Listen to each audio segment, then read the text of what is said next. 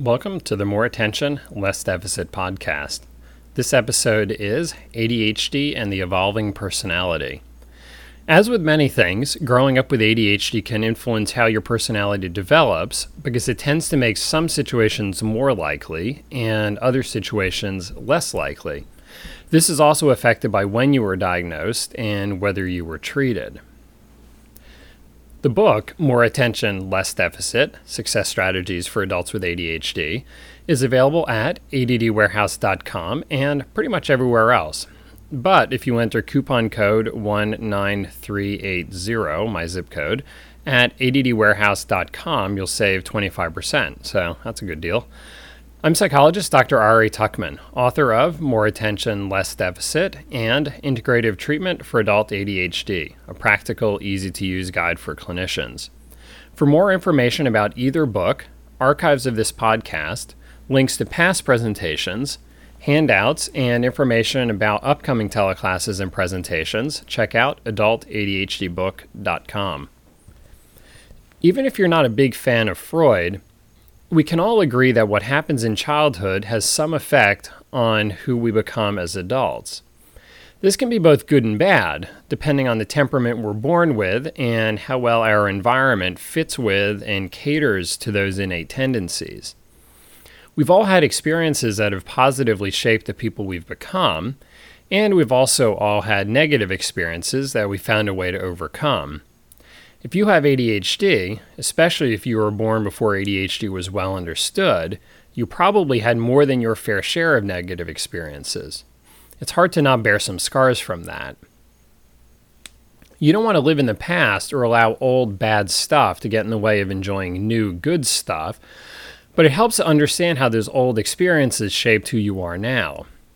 With knowledge comes the power to do things differently, to make the future better than the past. A D H D can have both direct and indirect effects on someone's life. An example of a direct effect is the undiagnosed student who did poorly in school and now doesn't have the necessary degrees to get the jobs that are at her ability level.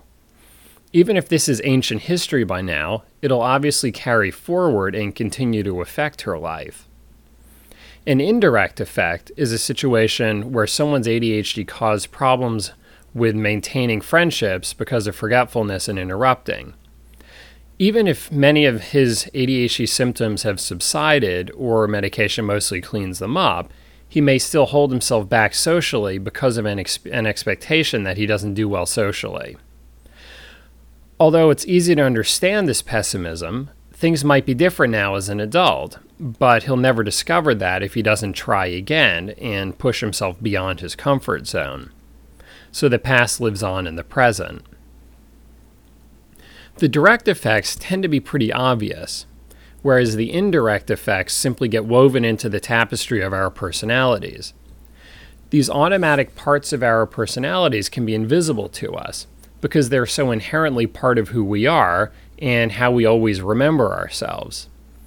This stuff may be more visible to other people and especially to a perceptive therapist. In fact, part of the goal of therapy is to teach clients about themselves so that they have the option to see or do things differently. This is especially true of those with previously undiagnosed A D H D who are not able to do things differently, despite their best efforts. Untreated A D H D can color every situation someone finds himself in, like doing homework, managing money, and handling interactions with family and friends. Over time, as certain experiences occur much more frequently than other experiences, someone can't help but be affected by the patterns. He may even come to expect certain outcomes, which, of course, makes those outcomes more likely. For example, if he doesn't expect to do well in math, he probably won't study his hardest, which sets him up to not do as well on the next test, but then also not do as well on later material that's built on that earlier material. Or if she expects that her room will always fall quickly to chaos, then she probably won't clean it up all that often. So the past carries forward into the future, sometimes in ways that we're not fully aware of. This can affect how we feel about ourselves, our ability to be successful in various endeavors, and other people.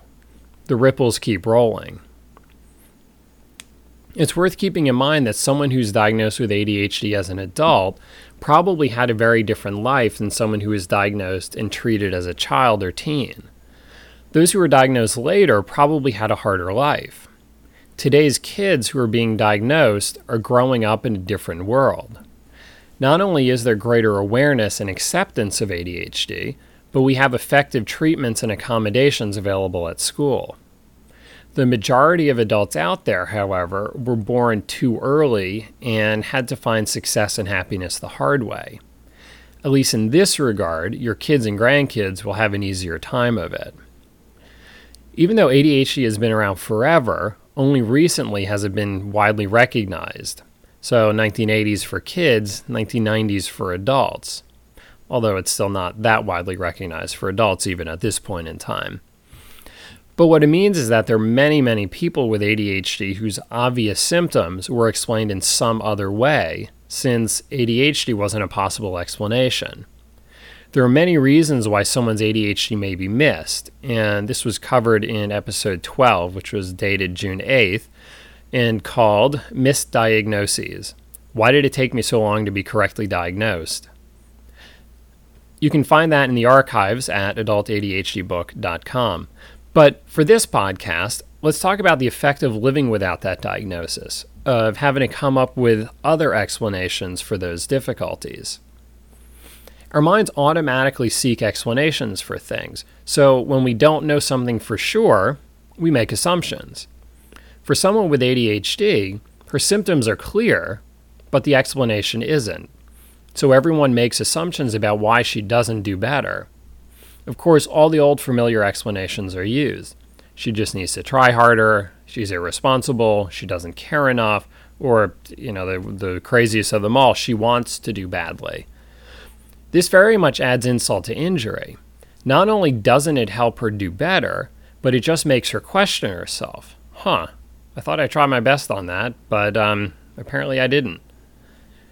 Initially, most people tend to fight back against these accusations, but over time, the accusations begin to sink in and influence how people see and feel about themselves.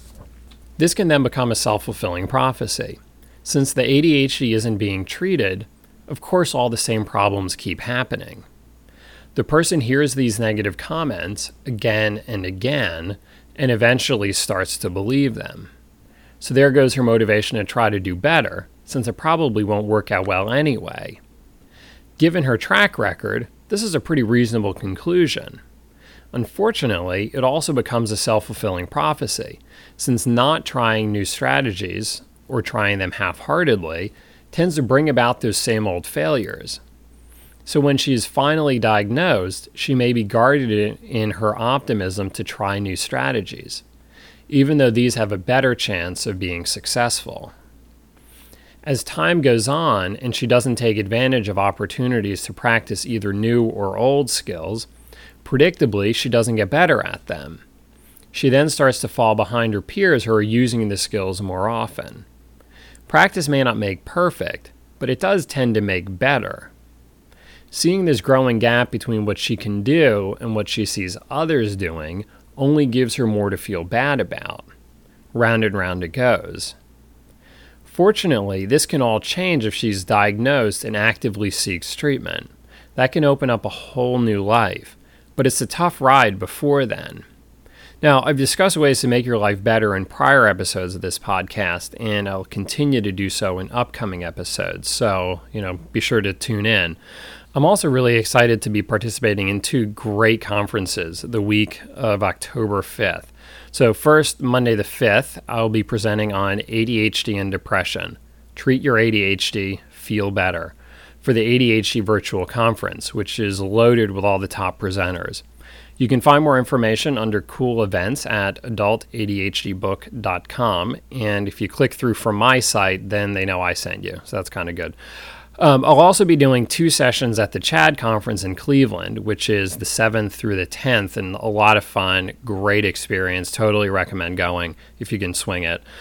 My sessions will be practical strategies to overcome executive function weaknesses, understand more, live better, and acceptance is empowering. Control what you can, let go of the rest. I'm really excited about both of these excellent events. Uh, and, you know, if you are at Chad, feel free to catch me in the halls and say hello. Our next episode will be Expectation Management. Promise only what you can deliver. Given that A D H D behaviors are so often misunderstood, your relationships will be more satisfying and less stressful if you actively manage what others should and shouldn't expect from you. So until next time, thanks for lending me your attention.